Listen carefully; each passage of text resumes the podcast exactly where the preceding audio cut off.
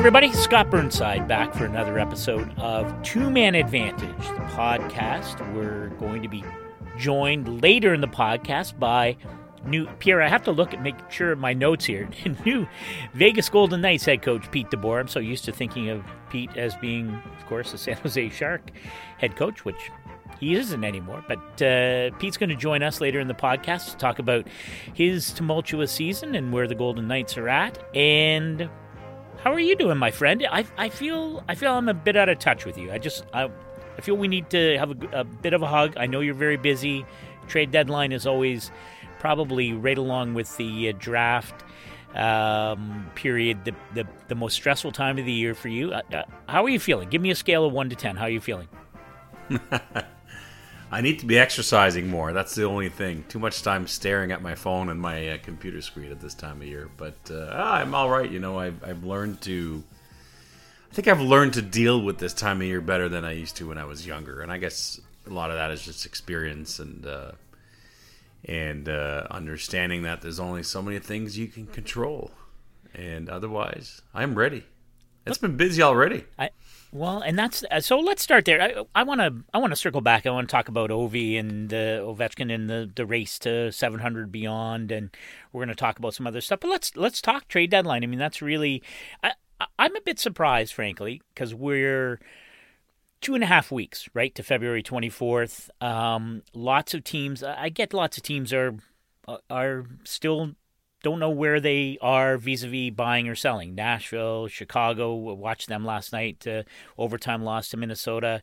Some teams, for me, Montreal, they're selling. Rangers selling. But are you surprised that we haven't seen more tangible action? Because, there are certainly, I think of a guy like Jim Rutherford, who has historically liked to do his shopping early. I mean, obviously, Arizona acquiring Taylor Hall, which seems like a million years ago. There hasn't been anything that's happened yet. And I wonder if that surprises you, given that, we're less than 3 weeks out.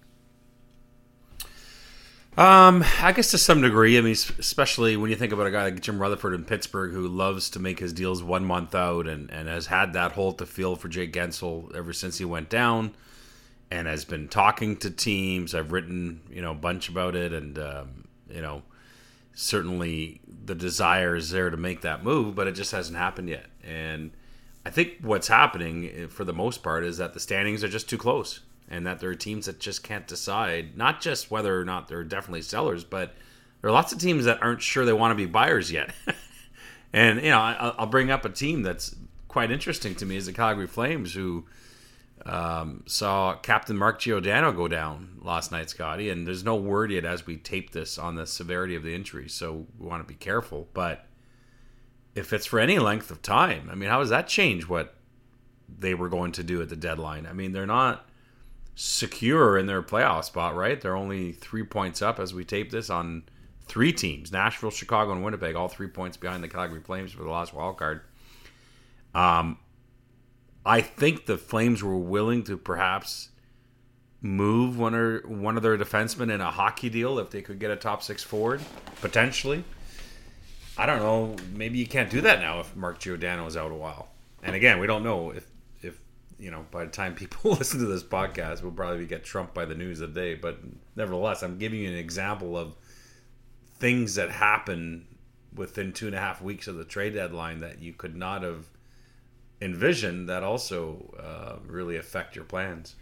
Well, and I obviously the Giordano situation in Calgary, which, and as you point out, we don't know for sure. Certainly the initial reactions around that team after a very disheartening loss to a pretty ordinary San Jose team that is definitely going to be in sell mode.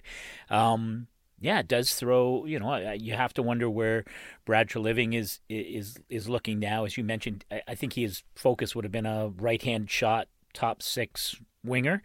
But what do you do now? And their team, they're such an interesting team. Right now, they have a minus 19 goal differential. Like, they're just – I can't get my head around that team. This is a team that was the top team in the Western Conference last year, and I know you expected maybe that they would settle back in the standings this year, that maybe that was, more that was not something that was repeatable necessarily, but they've gone from the top seed in the West to a team, you know, if you look at those teams now with Nashville and Chicago charging, I don't know, like it's just so hard to get your head around that team. They fall into the underachiever category for me, even though they're sitting in a playoff spot today. And if you're Brad Treliving, where you're right, which side of the, like, where do you go in terms of, you know, spending assets and making a move when you're this close? And I don't know, like, do you like them? Are they a playoff team in your mind? I think they're a playoff team, but I would not spend my way out of an injury situation. You know, like, I think you have to hang tight as opposed to double down in that case. By the way, was that your phone ringing? Sorry. If you were John Tortorella, if John Tortorella was on our podcast right now, you'd be dead meat, man. It might have actually come from, it came from one of our colleagues. It's about another story. It's all right. Yeah, and you're right. And I will tell you, my phone almost never rings. It's a weird thing, right? It just doesn't ring. So there you go. So here's another. So it's a different dynamic, because we're not talking about an injury. Well, actually, I'm going to stay with the injury thing, because this is, you know, as you point out, with 2.5 weeks to go, you have a team. You have a plan moving forward. Yes, we're buying. We'd like to fill this hole, but the unexpected can change everything in a heartbeat. And even though it's been the subject of a lot of discussion all year, the Toronto Maple Leafs, of course, now facing, you know, the harsh reality, at least in the short term, that Frederik Andersen isn't going to be able to play. He's not going to play this evening after the taping of this podcast. So Michael Hutchinson's the guy right now. Is there a danger, if you're a GM, in overreacting to an injury like this? Or is that just, that comes with the territory, that if you're Kyle Dubas, you really need to rethink, you know, instead of trying to bolster the back end, and maybe you're trading Kasperi Kapanen to do that now you have to go back and say, you know what, we are going to go to a different plan between now and February 24th. Or how do you see that unfolding? I mean, two different things there, obviously. I mean, I think the search for a top four right-handed D is something that the Leafs would have to do this summer anyway. Right, yeah. So you might as well try and get it done now if it makes sense and you're not, you know, doing something stupid. So I like that plan. I think you really got to be careful. While I do think they need to upgrade the backup goalie position, I'd be really careful about overpaying for a guy that perhaps is barely any better than Michael Hutchinson. That's where the trap is for me, that particular problem. If it was that easy to upgrade that much on the backup position, why didn't they do it last summer? Well, yes. The reality is they're hamstrung by the cap and have so much money to spend on the number two goalie. I still think they should look at it, but I'd be careful. And it's funny because, you know, I've heard some names of young backups, you know, mentioned, whether it's Gorgiev or, you know, I think Elliot Friedman mentioned Jack Campbell this week. I get the whole, the young guy you can groom. This particular urgency with the Leafs at the backup position is not about the next 5 years, right, as much as it's about salvaging this season. I'd be going for a veteran rental at the backup goalie position, whereas for the top four right-handed D, I'd be very much looking at the bigger picture and saying, let's try and take care of what's been a hole for a long time here for many years to come. So I would have two completely different approaches there. And I think some of this is, to some level, being discussed by Leafs management. But, you know, we'll see what they do with the backup goalie position. You know, do they just... I mean, in the last 24 hours, I've not yet found the team that told me, yeah, the Leafs reached out. And believe me, I found some pretty obvious destinations. So maybe the Leafs want to give Hutchinson, you know, one more week before they start making calls, and convince themselves that for sure they have to do that. Right. Well, and that, I mean, the Leafs are, I mean, is there someone you like? Like, if you're Kyle Dubas and you're looking up and down the list, and I think you're right? I mean, Gorgiev is, as a restricted free agent and certainly a young goaltender with lots of upside, okay, do you he's going to cost a lot more than Craig Andersen or, you know, wherever you go with that. Who do you like, though? I mean, Craig Andersen's an interesting guy in Ottawa. You know, a guy who's played a lot of good hockey, often in front of or behind, I suppose, not very good teams, but a guy who has, you know, he's been there, right? He's a veteran guy, a guy that you could fit in there. You know, at some point, Stan Bowman's going to have to come to grips with what they're doing in Chicago. He's got two goaltenders in Corey Crawford and Robin Leonard, both of whom are headed to unrestricted free agency possibly. So do you like, is there a guy that you like as a potential fit, given that we're not entirely sure the immediate injury status of Frederik Andersen? And beyond that, making sure that Frederik Andersen, A, you got to be in a playoff spot, that goes without saying, but that he is maybe not worn down, which I think has been an issue maybe the last couple of years before the playoffs. Well, I mean, first of all, Chicago would have to really hit the skids here to even contemplate moving Leonard or Crawford, I think, because they're in this. They're 3 points out as we tape this. I mean, I think they want to give their team every chance possible to make the playoffs this year. I think it matters a lot to them. It matters in their market. And because of that, I don't know why you'd be trading Crawford or Leonard if you were within 4 or 5 points of a playoff spot, in my opinion. But we'll see. And I certainly think there's a strong desire at the very least to try and re-sign Leonard, and there have been a bit of back and forth between the Hawks and Newport Sports, who represents Robin Leonard. You know, the guy I like that doesn't get mentioned at all, and maybe it's because people just assume that maybe he's not available because he's now the number one goalie, is Aaron Dell. And I'll tell you why, because the Leafs have no cap room, and he makes the least of almost all of these goalie options that have been speculated. He makes $1.9 million. He's UFA July 1st, so it's not a big commitment for the Leafs moving forward. Now, I have no, at this point, I have no proof to say that he's even available other than, like, you know, the Sharks have spent some picks to be competitive forever. Conference finals against last year. I don't know. Like, if you were offered a second round pick for Aaron Dell and maybe a second round pick on a prospect, I mean, would you not have to think of that if you were Doug Wilson? And certainly from the Leafs' perspective, Aaron Dell has already had the experience of, you know, a lot of pressure on his shoulders as he had to step in for Martin Jones. Not just this year when it's been more of a permanent thing, but even last year when there were times when Martin Jones struggled, Aaron Dell had some looks. So he's kind of lived with that.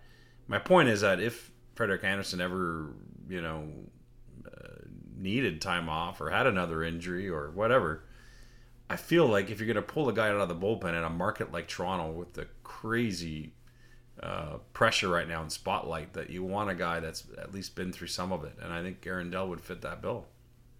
You know, the guy that I've looked at, and again, he controls his own fate you know, with a no trade, no move clause. And but a guy who, you talk about pressure, what about Ryan Miller in Anaheim?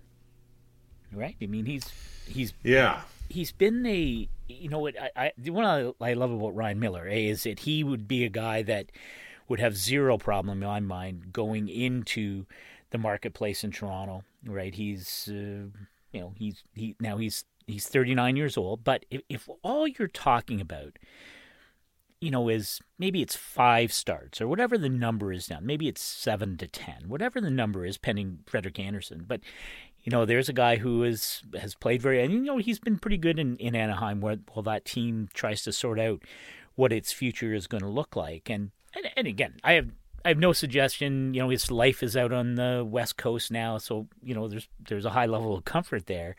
But, you know, a guy at this stage of his career, you know, maybe, you know, would that intrigue him, a chance to, you know, go into the pressure, you know, dip your toe into the pressure cooker and see. And again, probably wouldn't cost you much, right? I mean, you can about to become a UFA, and who knows, you know, what lies ahead. So I would throw that out there. And I'm with you on Randall, but I throw that out there. Yeah, and, you know, Ryan Miller's life is very much in Southern California, as we know now. So I think you'd have to figure out, you know, I said this on Leafs Lunch on TSN earlier today. It's one thing to ask a veteran player at the end of their careers, and, you know, I'm not suggesting Ryan Miller's done. Maybe he'll come back for another year. But it's one thing to ask a guy at the end of his career whether he wants to go and change teams for 2 months. It's another even to ask a guy to change teams for 2 months and maybe only play twice. Right. Yeah, like true. We're talking about the backup goalie. Yeah, no. And it's kind of something that crossed my mind, like Ryan Miller, who's accomplished so much in his career, you know, and... You know, hey, do you want to go help this team? And we might just need you 2 or 3 times. I don't know. I mean, I get it. You love the insurance and as a team, and you love all that. And I think, you know, I think it was Frank Saravelli who wrote that he loves Ryan Miller as a fit. But I think you got to make sure Ryan Miller's okay with it. And who knows? If Ryan Miller wants to come back for another year, and I don't know that he does, but if he does and he wants to do it in Anaheim, then I think if you're the Ducks, you just want to keep him and yeah. Keep him in the fold at that point. Yeah. But to me, this raises another interesting question.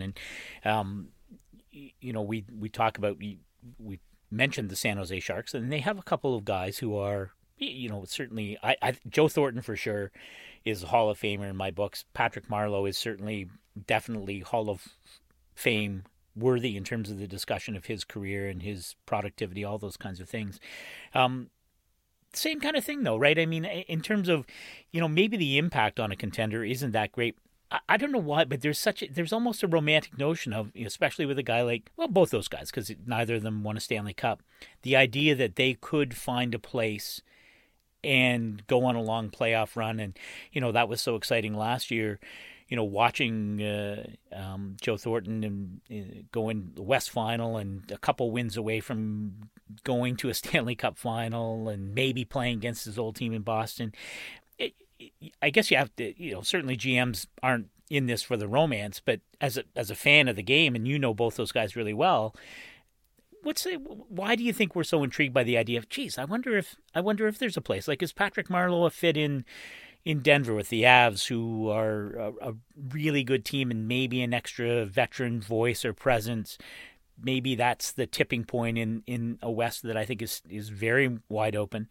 What do you think of those guys and the possibility that they could have one last hurrah and maybe find at the very end, you know, that pot of gold, that Stanley Cup ring that saluted both of them? Yeah, I've been thinking about that the last couple of days, and I don't know yet that they've made up their minds on that, right? And I haven't talked to either one either, so I'd just be speculating at this point. I think, again, and it, kind of like Ryan Miller, I think when it comes to Joe Thornton, the first thing you got to ask, Scotty, is does he want to come back and play another year? Right. And if he does, then I don't know why he'd want to leave San Jose if he knew he was coming back for another year. And I think a lot of the people there from Doug Wilson on down believe that they can have a bounce back year next year. And so I think Joe Thornton would want to be part of that. But if he's not sure that he's coming back next year, then that changes the dynamic for sure. Again, I haven't, you know, talked to San Jose about this, so I'm just speculating. But I would tell you that it's not something where Doug Wilson would go to Joe Thornton about it. It would be the other way around. There's so much respect for Joe Thornton that it would really be left to Joe Thornton to decide his fate and go to the Sharks and say, you know what, depending on the team, let me know. And I think everyone's probably waiting for Joe Thornton to let them know that. You know, and, you know, Joe Smith speculated about a fit in Tampa. I mean, I think if you're going to be Joe Thornton and even contemplate it, you want to be super picky and think about a team as much as you can in the parity NHL, a team that, you know, has that chance. And I would certainly list Tampa as among those teams that has a very good chance. So I find, you know, part of me is like, I just don't think Joe Thornton's heart's in that idea. But it's one of those things that can grow in a player as you get closer to February 24th. And we've seen that in the past as well. You know, as a fan, and certainly as someone who, you know, will be writing about the playoffs, you know, the idea of that kind of, it's just would be, you know, an added jolt of drama or whatever it is. And it'll be interesting to see whether that shakes down. And the other team that is certainly in the playoff mix, although it's sort of they're in that cluster of teams in the Western Conference. You mentioned Nashville, Chicago, Winnipeg, all with 57 points. So they're all 3 points behind Calgary, which is currently in the second wildcard spot. And, of course, the Jets look like they're moving towards a mutual termination of their contract with Dustin Byfuglien. And now that opens, let's assume it happens in a timely fashion, that solves one issue for GM Kevin Cheveldayoff in Winnipeg. But does it provide the kind of clarity that he needs in terms of, well, what do I do now with some cap flexibility and some certainty on whether Dustin Byfuglien's coming back or not? What do you make of the Jets? And when you factor in those teams that are on the outside hanging around, Winnipeg, Chicago, Nashville, where do you see the Jets fitting into all that? Well, first of all, I think we can safely assume Dustin Byfuglien won't be playing for the Jets. Correct. Yes. Yeah. That's all signs point towards the mutual termination, which isn't done yet as we tape this, but hopefully over the next week, both sides will get some closure. And by the way, I should address something because it's been asked of me on the radio the last couple of days, and it's a good question because it's really at the heart of this. Everyone understands what the Jets get out of this. You know, they get out from underneath the, you know, what was left on that contract. They get cap room. They can go out and trade for a D. All the reasons are obvious from the team perspective, but I've been asked a couple of times now, what's in it for Dustin Byfuglien? Why are you walking away from all that money? Right. And I think, you know, the best way to explain it that it was explained to me by someone is that for Dustin Byfuglien, it's about the fact that he can be UFA now and cut all strings with the Jets. And I don't know that there's that much animosity, but I think just from the perspective that if and when he ever wants to play again, he can do it where he wants and doesn't have to worry about asking for a trade, about getting traded where he wants, about this, about that, about reporting to the Jets first, putting in some time there. I think it certainly, again, this is my opinion. I haven't talked to Dustin Byfuglien. I don't think anyone has. But I think the idea of no strings attached, I'm totally free, would appeal greatly to Dustin Byfuglien. And, you know, I don't think we'll see him this year. I mean, I don't think he's in a position to ramp it up at this point. But, you know, UFA heading into the summer, see how he feels. Does he want to play hockey again? And if he does, he could sign. He decides as a UFA where he goes. And I think that has great appeal to Dustin Byfuglien. You know, in the meantime, for the Jets, I mean, if and when they get this termination thing through, having that cap room and that clarity is huge. I mean, they can go out now and make offers on D, which they really need, you know, whether it's an Alec Martinez in LA or, you know, one of the many Buffalo Sabres defensemen that are on the market.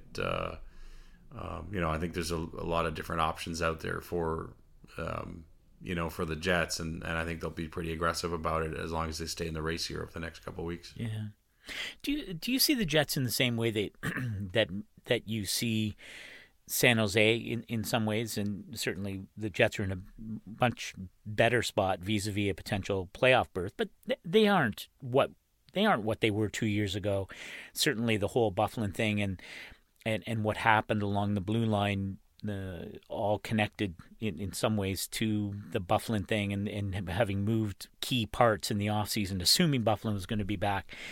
Mm-hmm. If it's not this year, and if you're Kevin Cheveldayoff, my guess is if you could add a defensive piece that had term, that would be the way to go. But do you see this as a team, if they don't make it, and right now I would have to put them probably behind Nashville and Chicago in terms of current level of play and the ability to dislodge teams and actually make a way into the top eight in the West. But this is a team, the way they're built, that could bounce back quickly. Like if you're Kevin Cheveldayoff and you say, you know what, I'm not sending picks out. I'm keeping my powder dry. If I can add a player with term, I'll do that. But otherwise, I'm okay because I think we're still pretty close. And next year we'll take another run at it. Or do you? Because I think you're right with San Jose, right? I mean, they got to fix the goaltending, but you know, there's lots to like about San Jose, and there's no reason to think you know, on many levels that they couldn't bounce right back next year. Do you see the Jets in the same kind of way? I do. But the difference is, I think there's a lot more urgency for the Jets to try and get in. I mean, listen, the Sharks have had one of the great runs of the modern era in terms of, what is it, 14 out of 15 years and 5 conference finals and a cup final. They're allowed to take a knee this year. The Jets are still sort of in the infancy of mattering. And, you know, they went to a Western Conference final 2 years ago, lost in the first round last year. The salary cap has taken a bite out of them. They're not ready to say, let's take two steps back, I don't think. I think it's like, let's go. Let's hang in here and hope that our goalie can steal us the first round. I just think if they stay within 3 or 4 points, Scotty, they want to get in and do whatever they can to get in, is my sense of it. And with that in mind, I agree with you that I'd rather see them trade for a guy that's not a rental, but you know, at the end of the day, you're at the mercy of what's out there. And it may be that they can get a hockey deal done. Let's say they're willing to trade a young guy like Jack Roslovic, who, you know, promising forward, but it just hasn't totally clicked consistently as a Winnipeg Jet. Would you be willing to move him in a hockey deal for a defenseman? I think that's something the Jets would look at. Yeah. It's so much fun to look in and to see the races where they are. And I'm curious about where we've talked about the other teams in this clump there.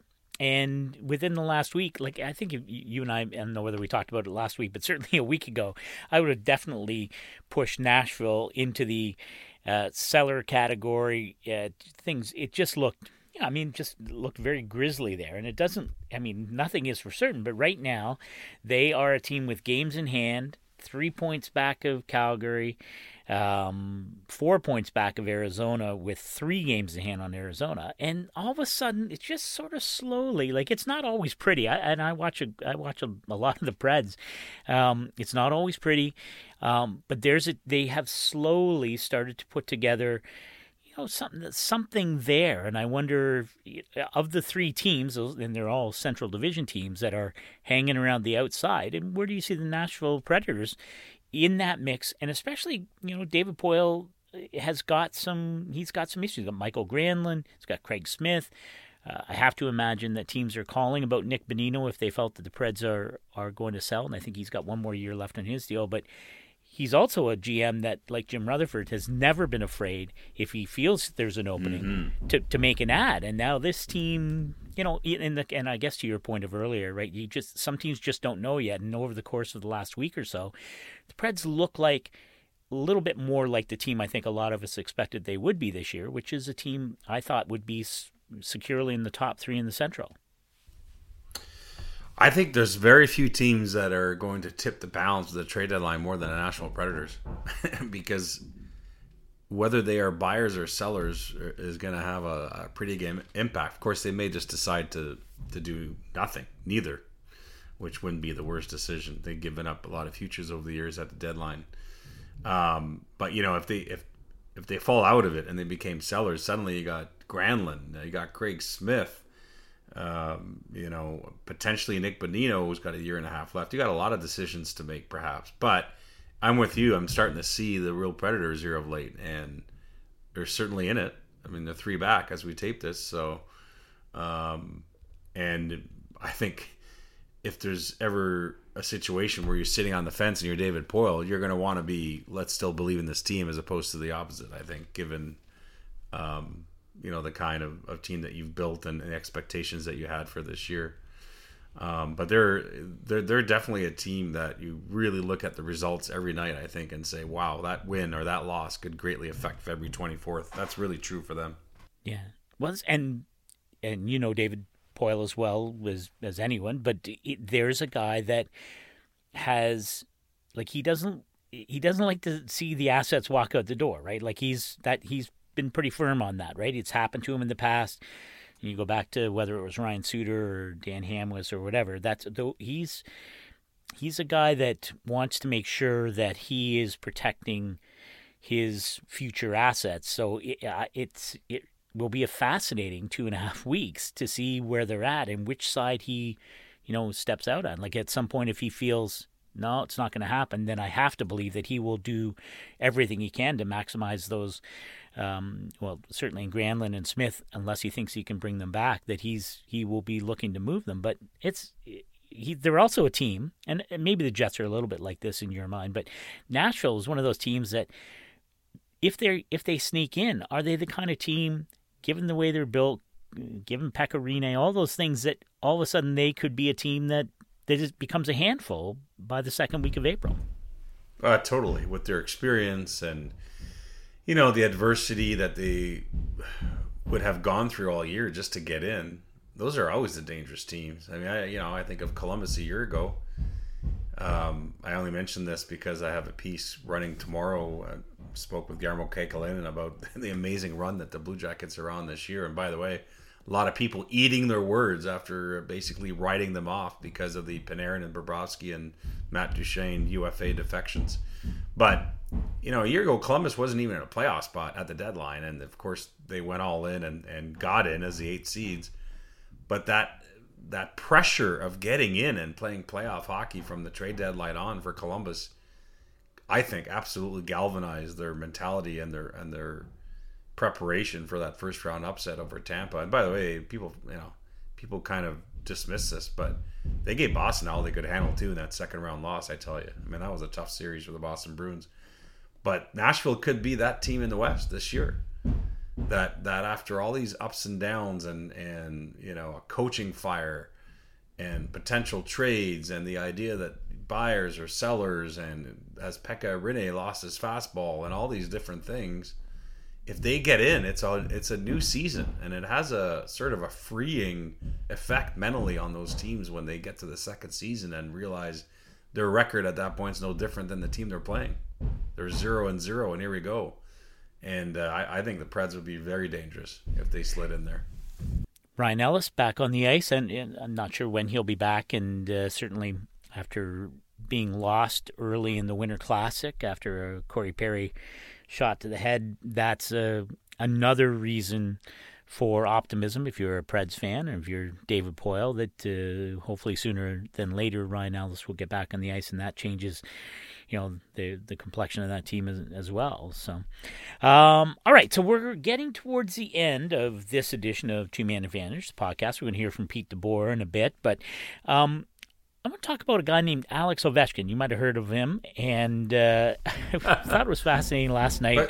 I was flicking around to a bunch of different games, and I saw it was Tom Galletti from NHL.com, and it was in the third period, I'm pretty sure. And at that point, Ovechkin had no shots on net, and I don't think had even attempted a shot on goal. And they were trailing the LA Kings, and then all of a sudden, of course, he ends up finishing the night with 3 more goals, including an empty netter, which I wonder if you went back how many empty netters he's had in his career. Probably not too many, because I'm not sure he's a guy who's generally on the ice in that situation. But 3 more goals at 698. How important is this story? And obviously getting to 700, so few players have reached that level. And now really the attention, I think, will turn even more prominently to, okay, can he catch Wayne Gretzky? And how important is this story? What do you when you think of it, what comes to mind for you? Oh, it really is. I mean, first of all, let's just start with the here and now before we look at the legacy part. I mean, he's on pace for 61 goals, which would be the second greatest season of his career. I know. Like, what's going on here? I mean, I know he's a 50-goal scorer, but we're talking 60 here, which, of course, his career best was 65 way back early in his career. So that in itself is amazing. Now, not to take anything away from Alex, but, you know, scoring is up around the league, and which is great to see, by the way. But still, what he's doing is just... It's just mind-blowing. I traded text with Wayne Gretzky last weekend when Ovechkin passed Messier, and Gretzky, just one word, he just said unreal. Like, he's wowing the greats of the game with what he's doing, and it really is amazing. And I think it's a legitimate question. Can he catch Gretzky? Now, granted, no one wants to be Captain Negative in this story because there's no currency in it. But granted, you know, from here, age 34 to age 40 are going to be the tougher years, right? I mean, that's where suddenly your body starts to feel differently. You maybe lose half a step. Who knows what? I mean, not everyone ages the same way. Joe Thornton, is not a first-line player anymore, but he's still a pretty good force out there at the age of 40. So who knows? Maybe that's Alex Ovechkin. Now, his goal production will decrease over time here. The question is how much, and can he squeeze 196 goals still in the next, 5-6 years of his career? It's going to be a fun story to monitor for sure. And, he's been a durable player. So at this point, other than the simple fact that most NHL players regress in their 30s, in their late 30s, there's no other reason to think that he will other than that, right? Because he's been extremely durable and consistent. It really is interesting. And it's I actually wrote a piece just thinking about some of the, interactions that I've had with Ovechkin over the years, including at one point, and I don't know if you ever remember this, but I was called on at the last minute to go and do a very brief one-on-one video, like television interview with both Sidney Crosby and Alex Ovechkin before the 2011 Winter Classic. I think they don't even use my voice.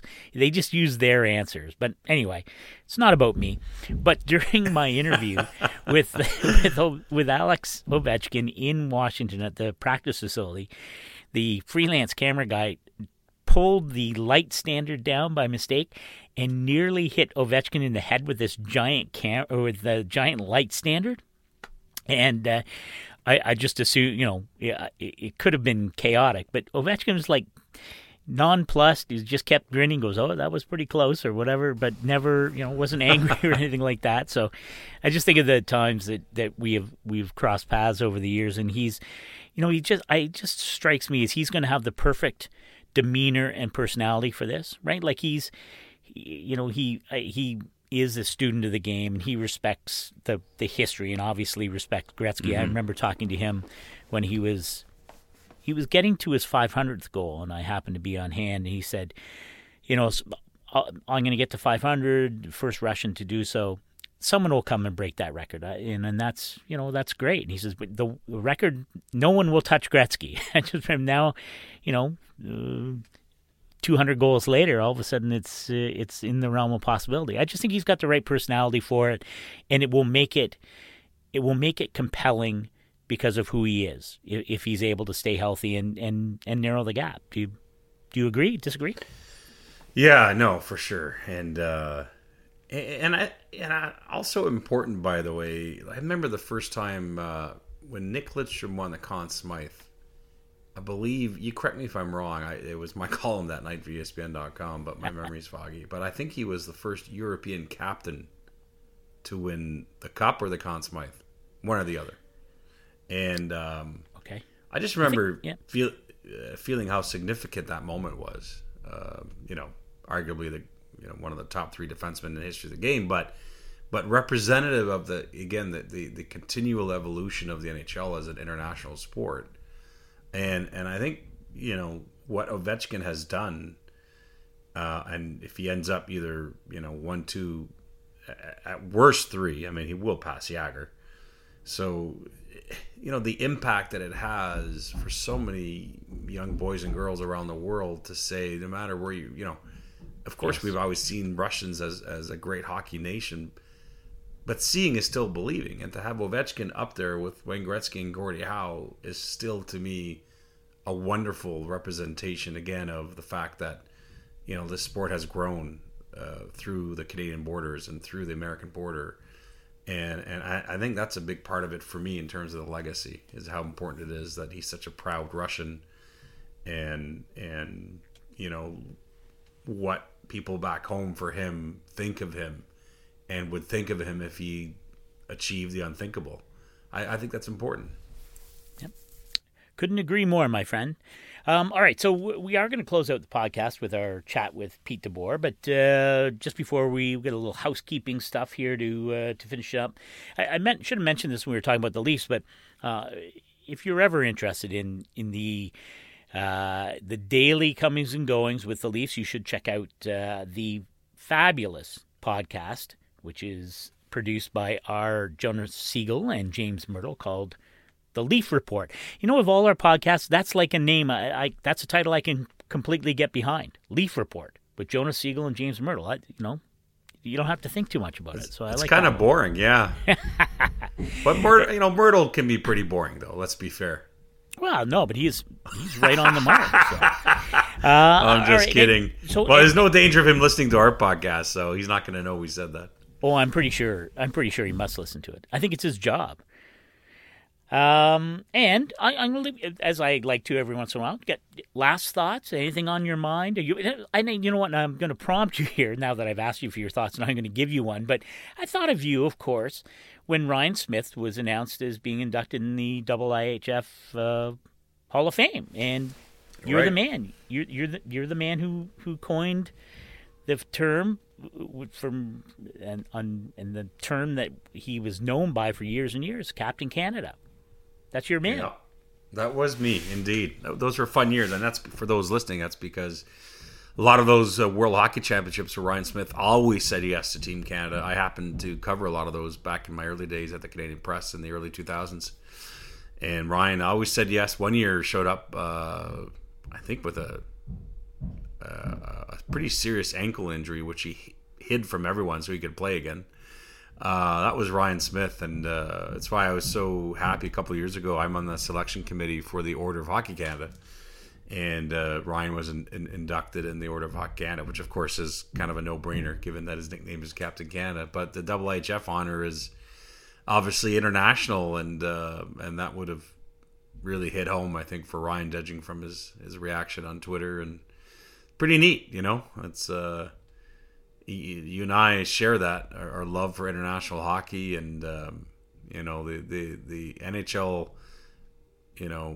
Olympic tournaments that we've covered together are at the top of my career. I mean, it's funny. I get asked by friends sometimes to give my top five, and invariably four of the top five are Olympic moments. So I guess that I'd like to see the NHL players back in the Olympics. I'm with you. All right, so hang on. We'll be talking to Pete DeBoer momentarily, and then we'll close it out. So good job by you to follow my lead on Ryan Smith. I knew you'd want to give some love to Captain Canada. So good stuff. That was a layup. Come on, man. By the way, you enjoy hearing all the hammering from my continued house renos? You know what? I didn't even really notice it that much. So you probably thought it was inside your head. Yeah, well, no. Not in St. Louis. All right, everybody. As promised, Vegas Golden Knights head coach Pete DeBoer joining us. Pete, we'll get to the Golden Knights and what's going on with your new team, but I'm just fascinated to find out what it was like for you, that period of time between when you were done in San Jose and when you got the call from Vegas. Does it seem like a blur, or was there a moment where you were able to exhale, or what was that process like for you?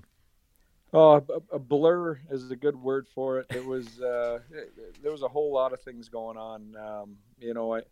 I'll keep the story as brief as possible, but I had been down in Florida with my daughter and my wife, actually looking for a place down there before my daughter took off for a semester overseas for school, and we were spending some time together, and I got a call as I was sitting by the pool with a Vegas number. I didn't have Kelly McCrimmon's number in my phone, so it just came up Las Vegas. I picked it up, and it was Kelly, and asked me if I would have some interest. And I'll be honest, of the 30 jobs available, the fact that Vegas called me, would have been way down the list. Probably with the three other teams that have fired me, right at the bottom of the list of teams that I thought I might get another opportunity with, just based on our history. And but it was a great call, and it took me all of about half a second to say absolutely, if there was an opening, I'd walk to take a job like that with this group and where this organization is in the building process and the chance to win and what I knew about them, from playing in the division against them. So, and then from there it was a blur. Within 48 hours, I was standing on the bench in Ottawa coaching this group of guys who, we had been in some heated battles with for the last 3 years in San Jose in the playoffs. Yeah, and Pete, I'm sure part of the reason you also didn't think you'd get a call from Vegas is that I think a lot of people were surprised by Gerard Gallant's firing, no different than a lot of us were surprised by Pete DeBoer's firing in San Jose and surprised by Peter Laviolette's firing in Nashville. It's one of those wacky years where the coaches are taking the brunt of it, I guess. And I wondered for you how you could put into words what a year it's been for the industry, for the coaching fraternity. Yeah, real interesting, Pierre. I you know, you look at some of the guys. You know, I wouldn't have expected Mike Babcock after the season. You know, 100 and something points last year, and what they've done over the last few years. You know, to get fired 20, 25 games in. I went to the conference final last year. Was gone at the 30, 32 game mark. You know, Gerard after that, Pete Laviolette after that. So. It's it has been a tough year on coaches. I think it's probably, unfortunately, the new reality with no movement clauses and the cap and the lack of the ability to really shuffle your deck as far as roster goes during the year. You know, unfortunately, you know, that's the way you can shake up teams. And you know, there has been a history that as coaches we can't hide from, that there have been some successful ones where, you know, they've turned it around and gone on to win a Stanley Cup, you know, whether it's back to Dan Balsma or Mike Sullivan or obviously Craig Berube. Yeah. So, you know, I think everyone's trying to catch that lightning in a bottle. And, you know, so it's probably the reality of coaching now and probably in the future. Yeah. Pete, when you come into a situation like you did in Vegas where a team that is right in the hunt for a playoff berth and certainly loaded with talent up and down the lineup, does it change how you have to approach things, you know, coming in midstream, but also coming in with the expectation that, listen, we're not in rebuild mode here. We're not in, you know, patience isn't what people are looking at right now. It's like, okay, we need to push this team forward and make sure we're in the top 8 in the West when the dust clears. And I wonder if that changes how you approach it in terms of, you know, what you're, you know, how you implement systems or how you connect with players. I'm just wondering what that has been like for you. Yeah, that's been really interesting, Scott. You know, I talked to Paul Maurice because I had never taken a team over midseason before. Right. I'd always been in the summer. With a training camp and the ability to plan and lay out a monthly calendar and how you're going to implement things. So I talked to Paul. He had done it twice in his career. He gave me some great tips and some great advice. You know, starting with, you know, how do you walk into the dressing room with 20 guys that you know, couldn't stand you or your team 6 months ago, and now you're in the foxhole with them. So it was. I had some real good advice from Paul, and it really centered around just try not to do too much. I think fight the urge to go in and change everything. You've really got to pick a couple of the things that you really want to focus on, dial in on those, and then, you know, the rest will take care of itself once you're comfortable. And so that's what we've tried to do. There was a couple areas we wanted to get at. One was the penalty kill, and the other was, you know, just the defensive structure, just not giving up as much. So we've started in those areas, and, you know, it has become comfortable. I got an opportunity to bring Steve Spott with me, which has been another guy that knows my system, what I want, can teach it without me having to spend time with them on it. So that's been real helpful. And I'll be honest, the group is great. They're smart. They want to learn. They want to get better. I think they were rattled. Obviously, you know, they felt very strongly about Gerard and his staff and really took it personally that good people lost their jobs because of their record. And, you know, that shows a lot about the group too.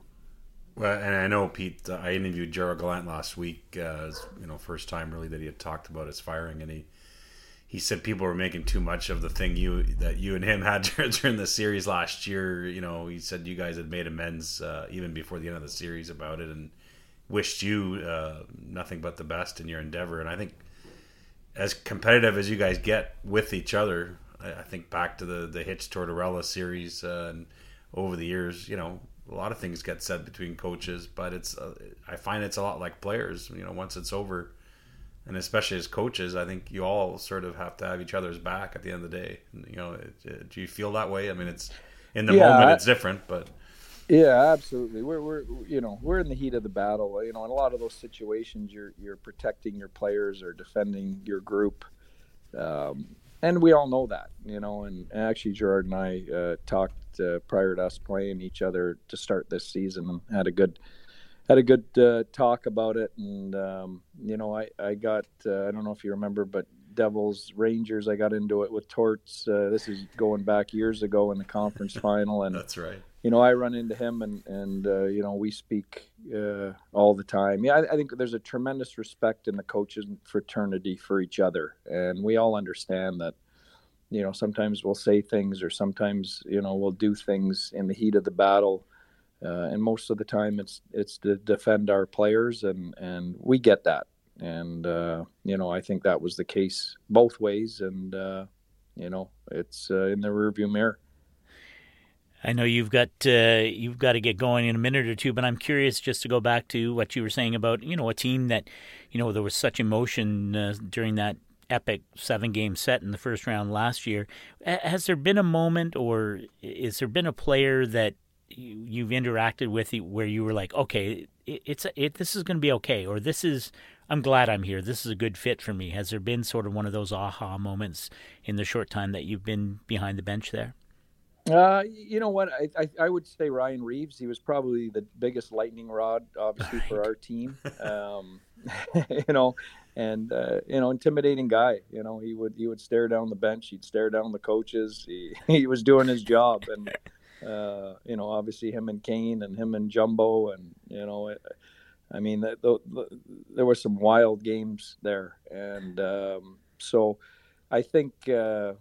You know, when, you know, he was one of the first guys to accept me coming in. I think he said in the newspaper that, you know, he offered to give me a hug, which he did, and I declined. But I think he might have squeezed the life out of me. I was worried. But that was probably the biggest one. You know, that I think he's such a big part of the room. He's got such great leadership. He's a big part of the identity of this group that I think the way he handled it, I think, you know, really put me at ease and made me realize that, you know, that was probably not going to be a problem. Yeah, very good. Well, thanks for your time, Pete. And if we had more time, I'd ask you what you think Jumbo's going to do at the trade deadline, but I'm just kidding. So you don't want to we got time for that. So we got time for that if Pete wants to answer that question. He just got his 1,500th point, so it's an unbelievable career. Amazing, amazing guy. Yeah. He's going to play another 5 years, so there you go. I don't know about that, but all right, fellas. Well, thank you. I'll talk to you soon. Yeah, thanks for having the time for us, Pete. Really appreciate it. See you guys.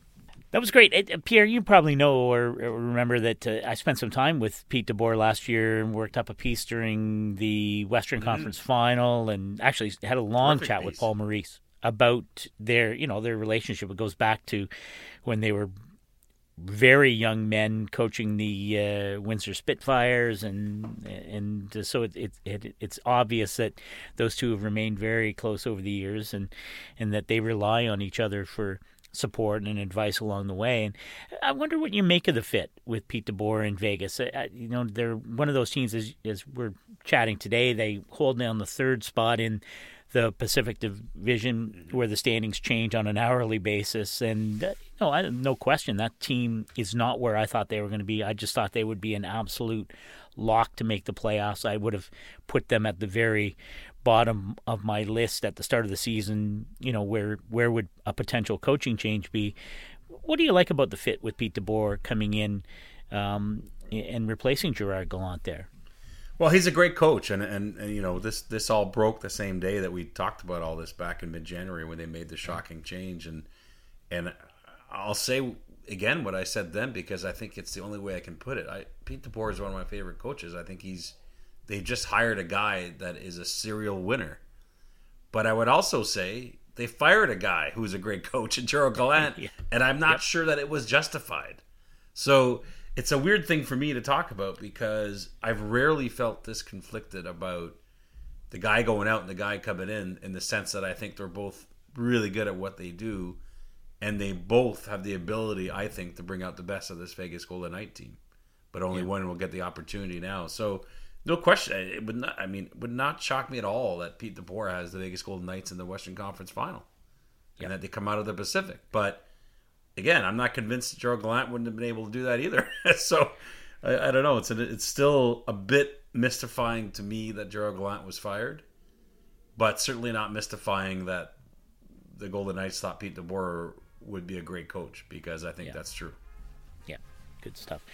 All right, my friend. Well, as always, tremendous work by you. As we always say at this stage of the podcast, if you are listening, we'd love it if you rated and subscribed to Two Man Advantage on Apple.